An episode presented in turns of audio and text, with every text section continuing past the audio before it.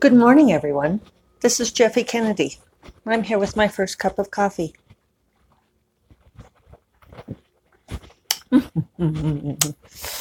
so good.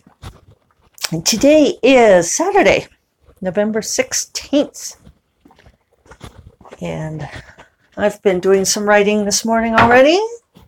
Hope that if that was your plan, that you've been getting your writing done too or addressing your chores. Feeling good about this Saturday and getting things done.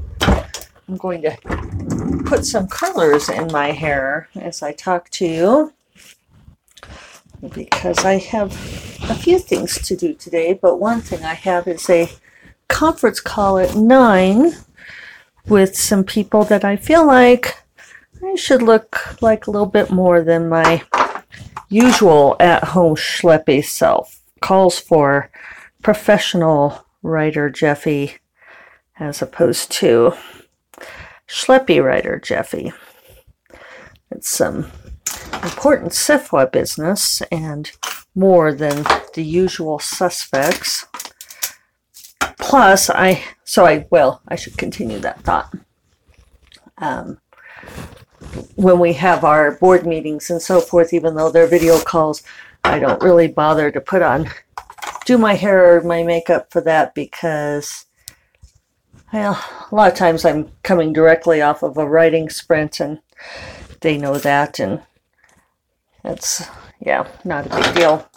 But uh, when I'm, have a thing about like if I'm talking with other people about something that's very important, like what's going on today, I feel like I should put a little effort into cuting up.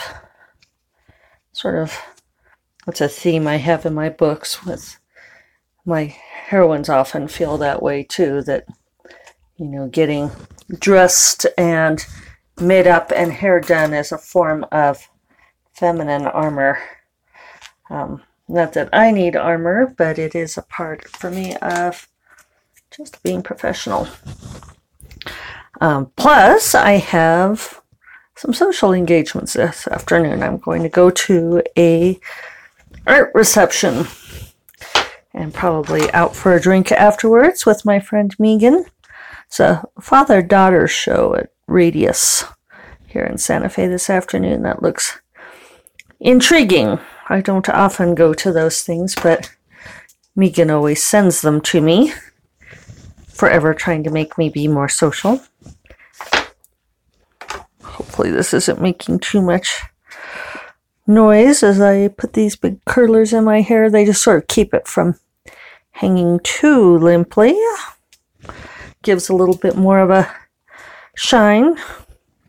I already took a shower when I first got up, washed my hair and everything. So this way, after the call, I can write some more and I'll just be ready for my day. So I figured might as well get all done. I'm also going to put on my makeup. So, let's see, what all do I have to tell you guys? I actually don't have a whole lot, I guess. I'm, I'm mainly checking in because I promised I would every day. It's been interesting podcasting every day. I know that uh, some people have been doing uh, I don't even know what they're calling it, like Na Podmo or something, uh, daily podcasting to build up the podcasting habit, which I felt like I didn't really need to develop a habit for that. But it has been different for me. Um, podcasting every day definitely takes energy. And so I think that's something that's important to take into account is I have joked on other occasions. I don't know, joking's right, but it's easy to think of writing as not being actual work. Uh, and it doesn't help that other people don't view it as actual work.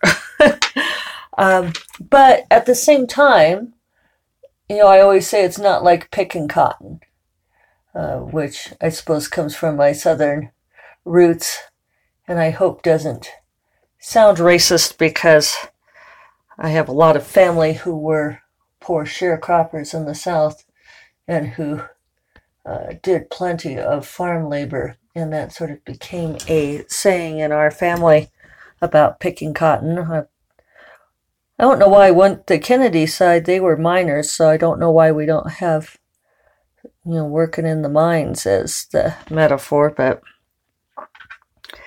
you know, the being out in the heat in the fields and you know doing that manual labor that's um literally backbreaking work is you know kind of the the bar you know that I've always been grateful that I was able to have what my husband David refers to as an inside job indoor job I guess inside job has other meanings an indoor job he used to work um, building houses and road construction because all he had was a high school degree.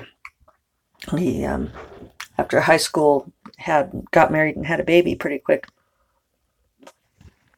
Played in his band, which was great, but otherwise he, you know, did a lot of road construction. And he said he went to college, applied for college because he really wanted to have an indoor job. Got, you know, and he was living in Wyoming, northern Wyoming back then, and uh, you know, you can definitely see the advantages to that. You know, he looks back on it with some amusement, but at the same time, you know, like the guys that he worked with on those crews, and you know, and of course, it was pretty much all guys. You know, they've that kind of work ages you. It's hard on your body. So, so yeah, I often say that it's and I it's part of my self talk too, you know, that I'm always saying to myself, oh well, you know, it's not as if you spent a day in the fields in the North Carolina heat picking cotton. uh, which I've never done in my whole life, although I've spent plenty of time in that North Carolina heat. But even though that is one bar for hard work that should not be underestimated. Writing is hard work too.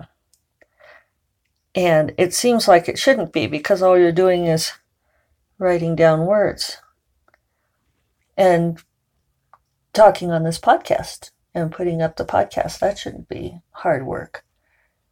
And yet it is. These things all take energy because we're creating a thing. We're working against entropy we're working against the tendency of the universe to fall apart and putting our personal energy into creating, into making something from, well, essentially nothing, where there wasn't a thing before. We've made a thing and put it out there. And then, if you know chemistry, if you know physics, and the concept of entropy, you know, in order to go in the opposite direction, you have to put energy into the formula to make something come together. So, I think that's important to remember. You know, there's, I guess, degree of difficulty factors in, you know, and then maybe that would be a good analogy would be like ice skating and gymnastics, you know, where they score like in the Olympics, which is probably the extent of my knowledge. If there's other arenas, I don't know that much about it. But you know, the in ice skating where they score for degree of difficulty on a particular move is acknowledging the fact that that it all takes effort, but the really difficult stuff takes more effort and more time to practice. So I don't know what degree of difficulty on writing is. I suspect it it varies from day to day, right? Varies depending upon what you're trying to do. Uh, probably your level of expertise, which would be which would match our analogy for like ice skating, because you know it's a hell of a lot easier for say Kristi Yamaguchi. I'm, I'm, probably dating myself. I don't know any of the current ice skaters, but you know, I, I, I want to go Brian Boitano, Scott Hamilton. Nancy Kerrigan, any of those people. Uh, it's much easier for them to do, say, a double axel or a single axel compared to me, right? Because I know, I you know, I, I'm doing well if I can stay upright on my skates. My um, favorite professor, Professor Hoddes, who was my religious studies advisor, talked about virtue in those terms, where he said that it's it's very individual, that it depends on the person and what what is difficult for them to do. He said, for example, for himself, it was not difficult for him to stay thin. You know, he was one of those tall, thin men. I'm putting on my lip liner. Give me a moment.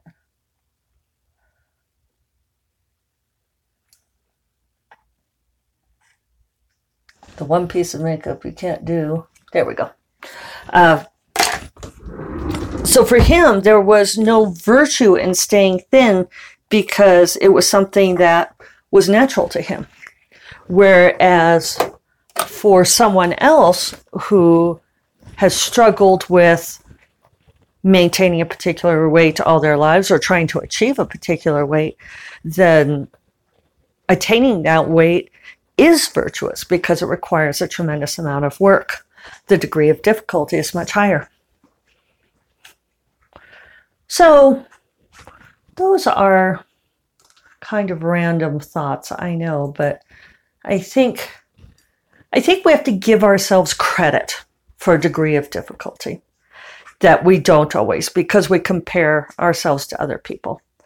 So if you're just starting out writing, writing your first book or writing your first few books, that's why comparisons are invidious, right?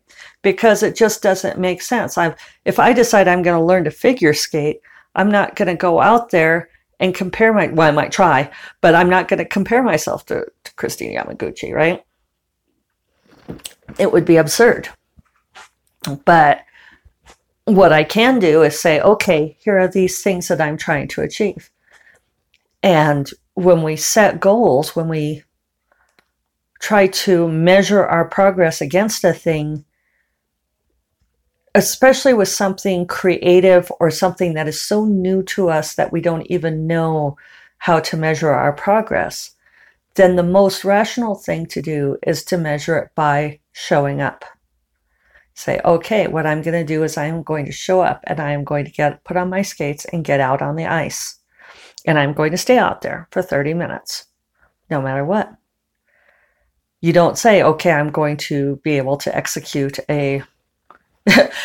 Uh, my, my knowledge grows thin very fast. You know, I'm not going to be able to execute a, a sit spin or you know you can work once you start working towards that then you can say okay by in another two months i want to be able to perform a sit spin or something like that but when you first start out all you're doing is showing up so for all of you working away on NaNoWriMo keep showing up that's all anybody asks of you or eh, we're not even asking of you that's all you're asking of yourself right Okay, so we'll call that good for today.